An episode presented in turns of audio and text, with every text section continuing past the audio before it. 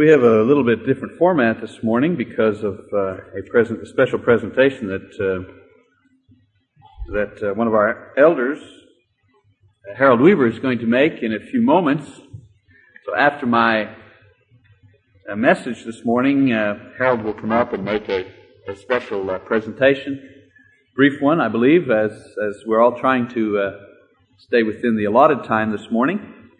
And after his uh, presentation, after our worship service is over, I will uh, come to uh, come back to make some closing remarks. And all of this, hopefully, done in a reasonable amount of time. We're all aware of the uh, of the time this morning.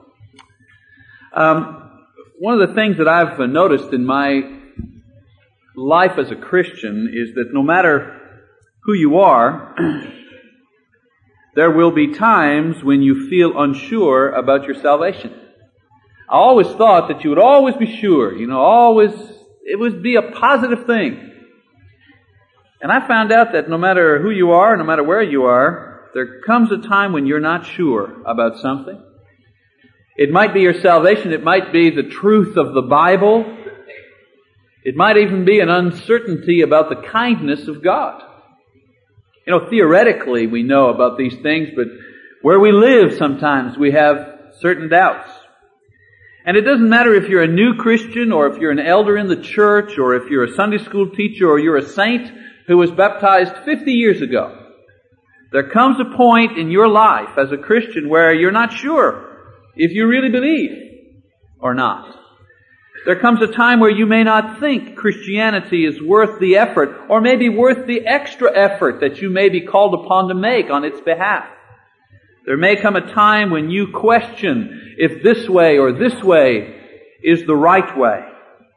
And you know, it's different for each of us, different experience for each of us, but one thing remains, that awful feeling of uncertainty. You know what I'm talking about? That queasy feeling like the earth is moving underneath you. You're just not sure.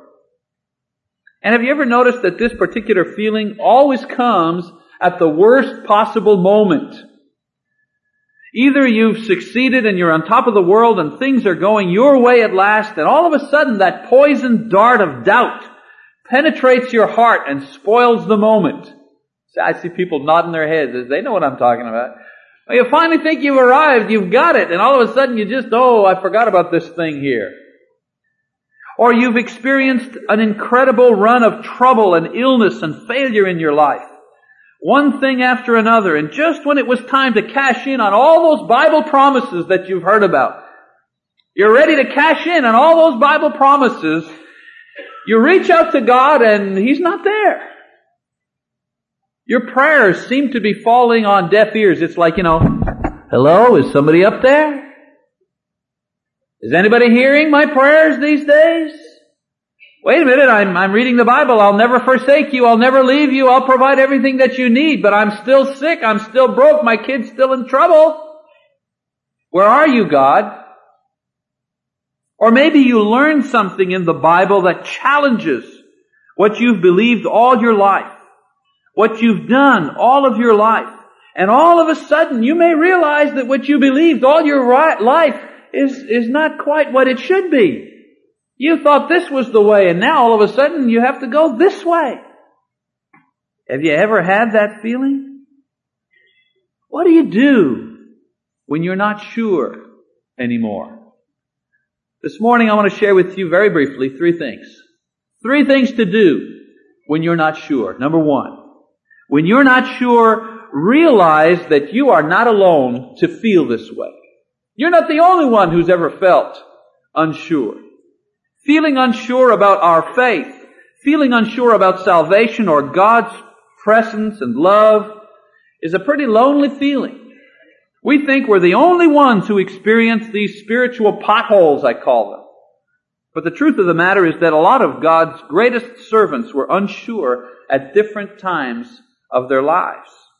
For example, Elijah, the great prophet in the Old Testament, felt alone and troubled about the effectiveness of his ministry after his confrontation with Jezebel and the prophets of Baal. He was unsure about the value of his preaching, and he cried out to God, "I'm all alone. I'm the last one left. I'm not sure if I'm doing a good job here. I'm preaching and preaching and I'm working and working and, and nothing is happening. I'm not sure this is all worth it. And what about David? As he despaired over the fact that he would ever be king. Here, David is anointed king at a young age, and yet he spent most of his young life running away from Saul, who was trying to kill him. He spent many a night in a dark, dank cave, hiding out from the king's army. And if you read some of Psalms, some of the Psalms, you see that David cried out time after time, "How long, Lord? How long? How long am I going to be, you know, out in the wilderness?" He was unsure about his calling. And you know what? I'm persuaded that Peter the Apostle felt rather unsure of his mission and his Lord as he watched the Romans crucify his Lord, publicly murder him. I think he wasn't so sure anymore about his call to the apostleship. You see, brothers and sisters, doubt is part of the faith. Doubting is part of the faith experience. It's not pleasant. It's not the favorite part of the faith experience. But I'll tell you something, it's normal. And we see great men and women of God go through it. And this should comfort us with the knowledge that we are not alone. So when we doubt, when we're unsure, we need to realize that everybody goes through this period in their lives. Secondly, when we're not sure, we need to tell God what we are not sure about. Bring it to God. Bring the doubt that we have to the Lord. You know, doubt is like a disease. It begins with a slight discomfort, a sore spot in the soul. You know, you're getting a cold, you get that little sore spot in your throat, and you say, uh-oh, I'm coming down with something, right? Well, doubt is a, a little sore spot in the soul, and it ought to tell you that you're coming down with something spiritually. And eventually it progresses to a partial or total paralysis of our faith and our good works, even destroying our moral standards. That's the disease of doubt. And like a disease, doubt needs to be diagnosed in order to be treated, in order to be healed. And the way to diagnose and treat our doubts is by expressing what they are and putting them before God. We need to go before God when we doubt and say, God, I'm not sure anymore about my salvation. I know I was baptized. I'm just not sure about that sin, if I'm really, really forgiven. Or I'm not sure about this particular doctrine. I'm not sure. Is everything in your word exact? Everything. A lot of people are doubting God. I mean, do we really need to be baptized? I mean, all the way down in the water. Is that, am I sure about that anymore? I'm not sure, God, that you're going to provide for all my needs, because I see people suffering. Every week we got this prayer list, you know, twenty people long, cancer and amputations and death and disease. God, are you really out there listening to what I'm saying? I'm not sure anymore. We've got to express those doubts. You know, Jesus allowed Thomas to express his doubt. Thomas says, hey, I'm not sure anymore. Unless I see, unless I touch, I'm sorry, I'm not believing. I'm not believing he's alive. And Jesus in his kindness helped him resolve his doubt by saying to him, Thomas, go ahead, go ahead, touch. That'll make you feel better. Go ahead. You see, it's the same with us. Sometimes doubt is the catalyst that forces us to deal with critical issues in our faith that, when they are resolved, sees us moving closer and deeper into a relationship with God. How close do you think Thomas was to Jesus after his doubt was finally resolved? You can't resolve doubt unless you articulate your doubt. Unless this happens, unless we clearly identify what our doubt is, and we allow God to com- to comfort us and to teach us and to help us, we cannot grow past that obstacle in our faith. And so when we doubt, let's articulate it. Let's put it into words and put it before God and let Him help us with our doubts. And then finally, when we doubt, keep on going. Keep on keeping on, as a friend of mine used to say. The problem with doubt, of course, is that it immobilizes us. You know, like a disease, a cold gives us a sore throat and a cough and all that kind of stuff.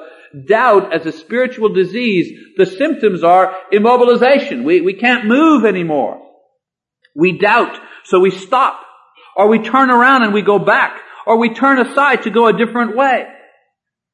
And when in doubt, we have uh, uh, to fight the impulse to just give up, or even worse, to use doubt as a cover for sinfulness of all kinds. You know, Judas, if people say, well, what, what was Judas's problem? He was greedy. No, no, that wasn't his problem. No, Judas's problem was that he doubted Jesus, and he allowed his doubt to cover his deeper sin of greed. That was the problem.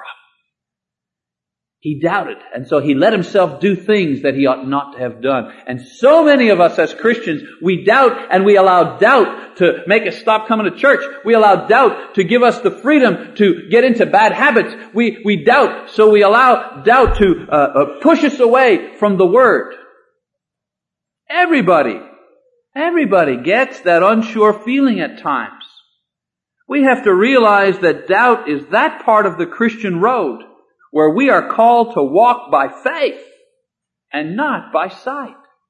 We always talk about, oh, we walk by faith, but sometimes we have to walk by faith. And you know that you're walking by faith when you doubt and you are still walking. That's walking by faith.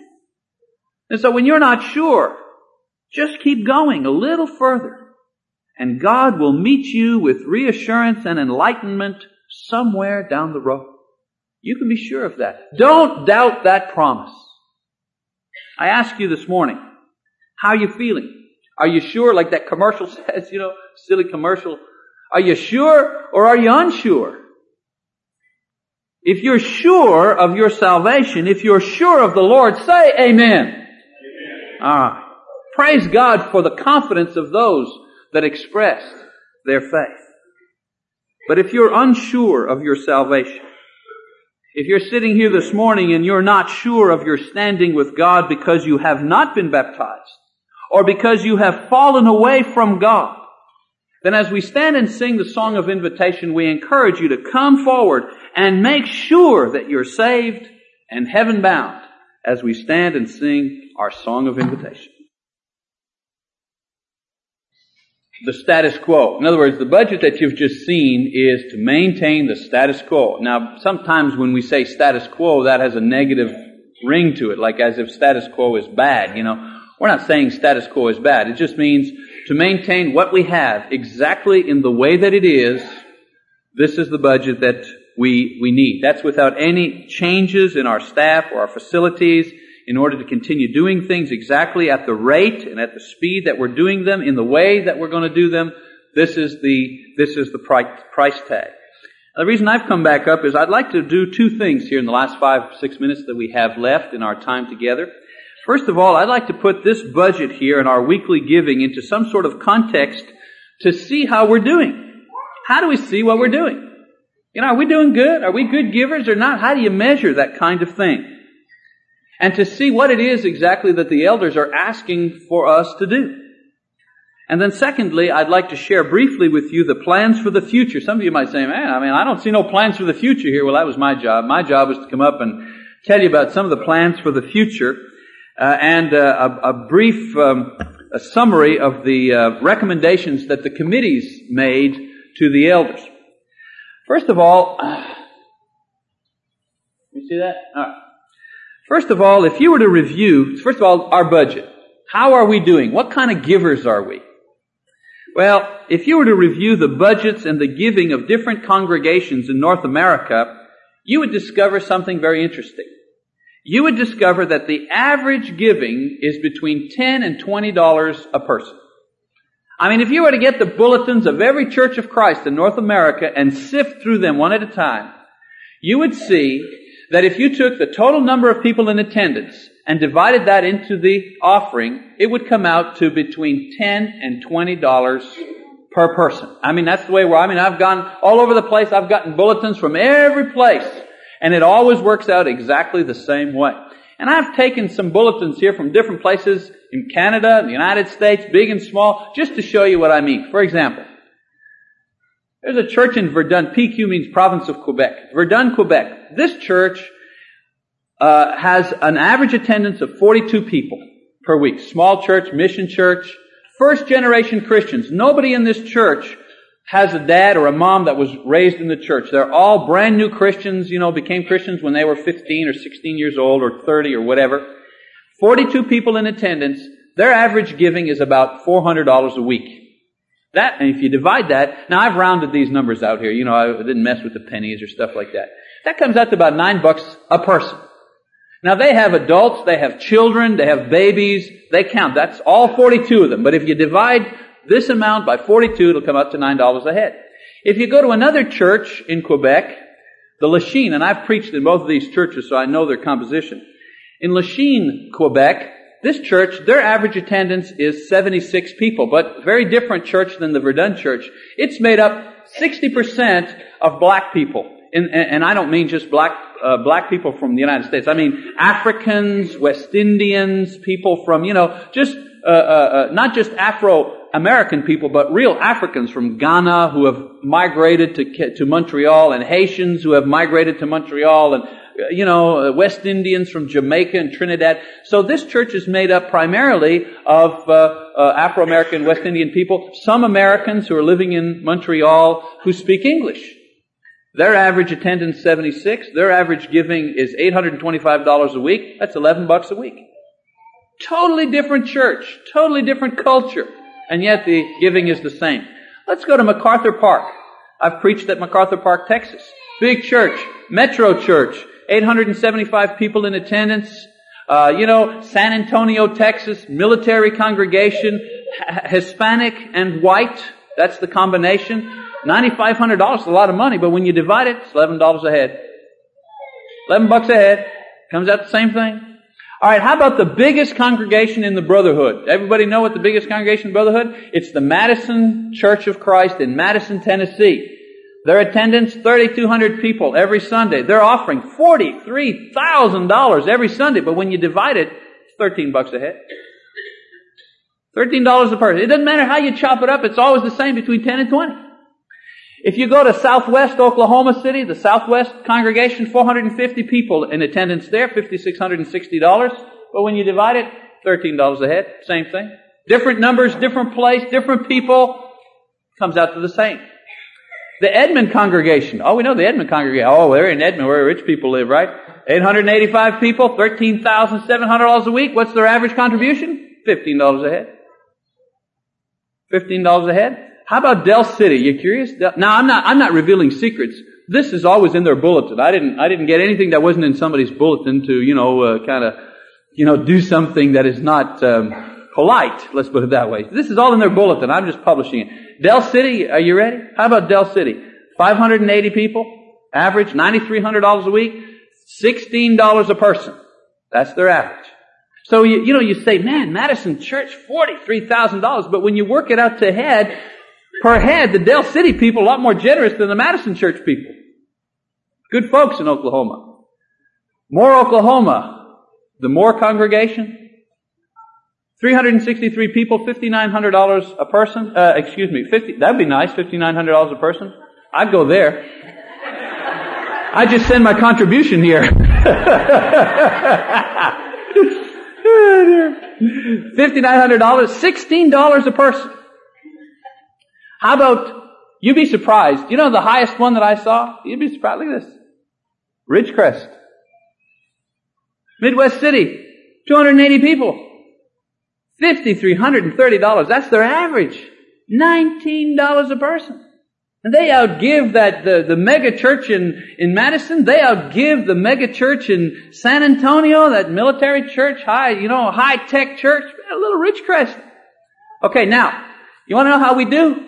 This is how, this is how we figure out how we do. We compare ourselves not to ourselves, we compare ourselves to our brethren. Here we are. That's us. That's us. Okay? Now these here we took out of the bulletin. There's a little difference between the budget and that, but you kick it up ten attendance-wise, it comes out to the same. We're about ten dollars and fifty cents, something like that. Now, these figures put the request of the elders into perspective. We're going from being, you know, around here. And don't forget, I didn't mention that in Verdun, these people, half of them are on welfare. We're going from down here, and the elders are saying, well, why don't you get to be a, maybe a twelve dollars a, a unit church? We're a ten dollars a unit church.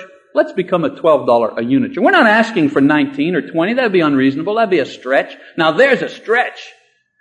But to go from being a ten dollars church to eleven dollars or twelve dollars church, That's not, that's not too much of a stretch. We're well within the average, and yet we're still at the lower end of the scale. Now, there's a couple of reasons. I ask myself, why, why are we there? Why aren't we up here? A couple of reasons, maybe. First of all, maybe we're not trained in giving. Maybe we're not mature in this area of faith. Statistics show that giving is supposed to grow with maturity. And there's no reason why a church that has been here so long should be at this level.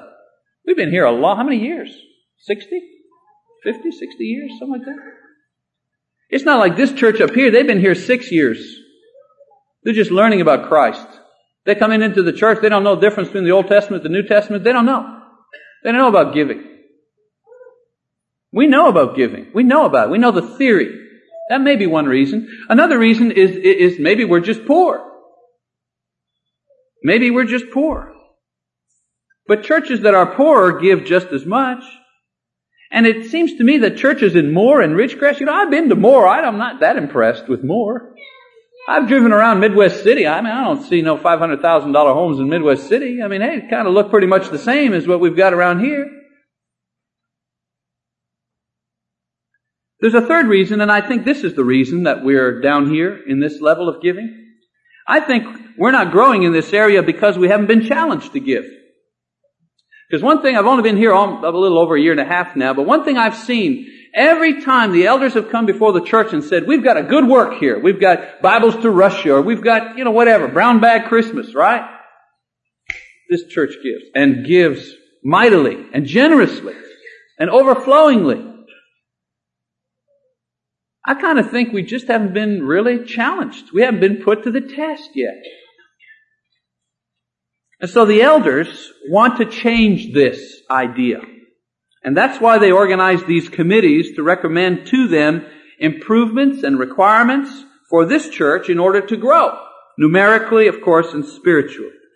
And so the following, and the last overhead that I have here before we, we dismiss, gives us a summary of these recommendations that these committees made to the elders, and the elders have kind of put them into one report. And what I've done is I've summarized them into three main things.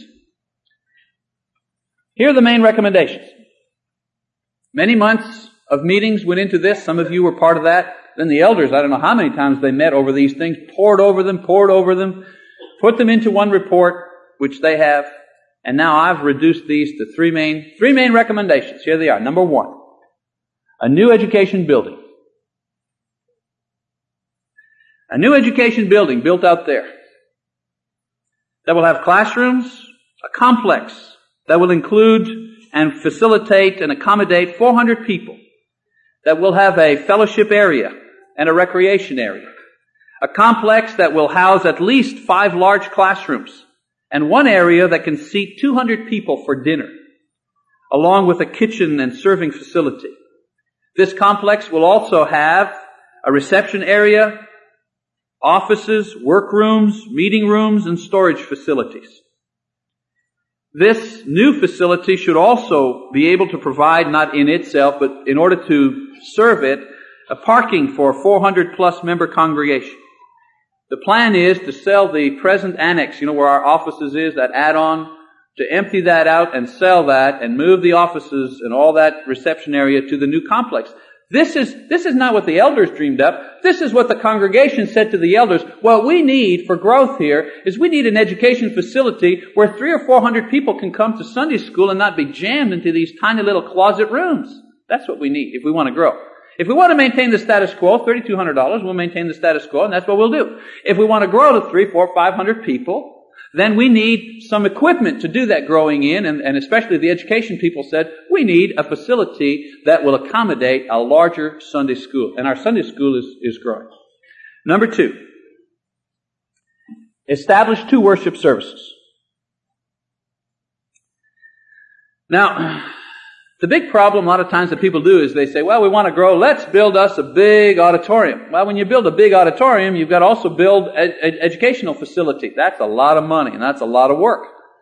And so the recommendation was, instead of building a big auditorium, provide an education facility, because the Sunday school is what drives your attendance. Sunday school is what helps the church grow. People are taught, people meet, they interact. The auditorium where we meet can be doubled up simply by doubling up worship service. We we can sit comfortably three hundred to three hundred fifty people here. If we had two worship services, we could comfortably sit seven hundred people. And with our education facility and our existing classrooms, we could also accommodate five to six hundred people for Sunday school without any problems. These hours are nine, ten, eleven. You know, they're arbitrary. There's, you know, it could be eight fifteen, whatever, eight thirty. But uh, this is the this is the idea, uh, to have two uh, to have two worship services. And then finally, to renovate this auditorium. New seating, not not actually change the benches, but, you know, a more modern and bright auditorium, new carpets, pew colors, better lighting, redecorate. We already have and paid for a new sound system, and it's paid for, and now finally it's working real well. We got our last piece of equipment uh Friday, something that takes away all the, you know, the ringing and pinging sound, and I think uh, we finally got all the bugs out.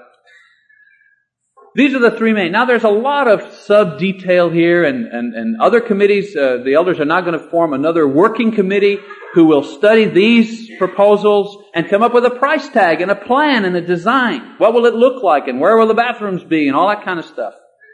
And when that committee is finished with its report, the elders will come back before the congregation and present to you the plans and how much it'll cost and how are we going to finance this. Are we going to do it with bonds? Are we going to do it with a building fund? Whatever.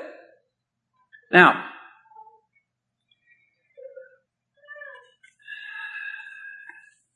this is the challenge here. The, the budget's not the challenge. The budget is just maintaining the status quo. There is no challenge there. This is the challenge right here. Here is something that is not just maintaining the status quo. It's something that will contribute to our growth. Here is a plan that will not produce our growth. The gospel it was, is what produces our growth. You know, we say preaching is what brings people into the church, but it's love that keeps people in the church. The new family that placed membership here this morning, that family will stay and grow with us if we love them, if we uh, integrate them into our lives, and, and they allow us to be integrated into their lives. That, that's how we grow, okay? It's not the building that's, don't get me wrong, buildings don't make churches grow. Buildings only accommodate the growth that's already taking place. Here is a plan that will accommodate the growth that we expect and that we are experiencing. I want to commend the members of the committees for their hard work, because they gave up Saturday mornings and Friday nights and all kinds of time to work on this plan. I also commend our elders in having the courage to step forward and presenting us with something that will help us press on to maturity. You know what? This is going to hurt. You want financial pain? No pain, no gain. This is it, folks, but it's going to be exciting. It's going to be exciting. I want uh, us to ask God to bless us. I want all of you to pray for this plan, and pray especially for those men and women who will be selected to serve on the action committee, so to speak, who will be uh, putting together this plan into a kind of an action stage, and within a month or two be coming back to you. And this is not for like nineteen ninety-nine or something like that. This is for nineteen ninety-five.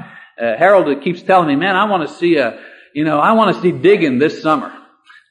I want to see some digging. I want dirt this summer. So we're, we're on the fast track to get this thing, to get this thing done. And so I, I pray that God bless our elders, that they will have the wisdom to see us through this particular, particular project. Uh, we're going to close. Uh, that's it. That's our presentation, uh, for this morning, uh, for this morning, uh, for this morning, uh, for this morning.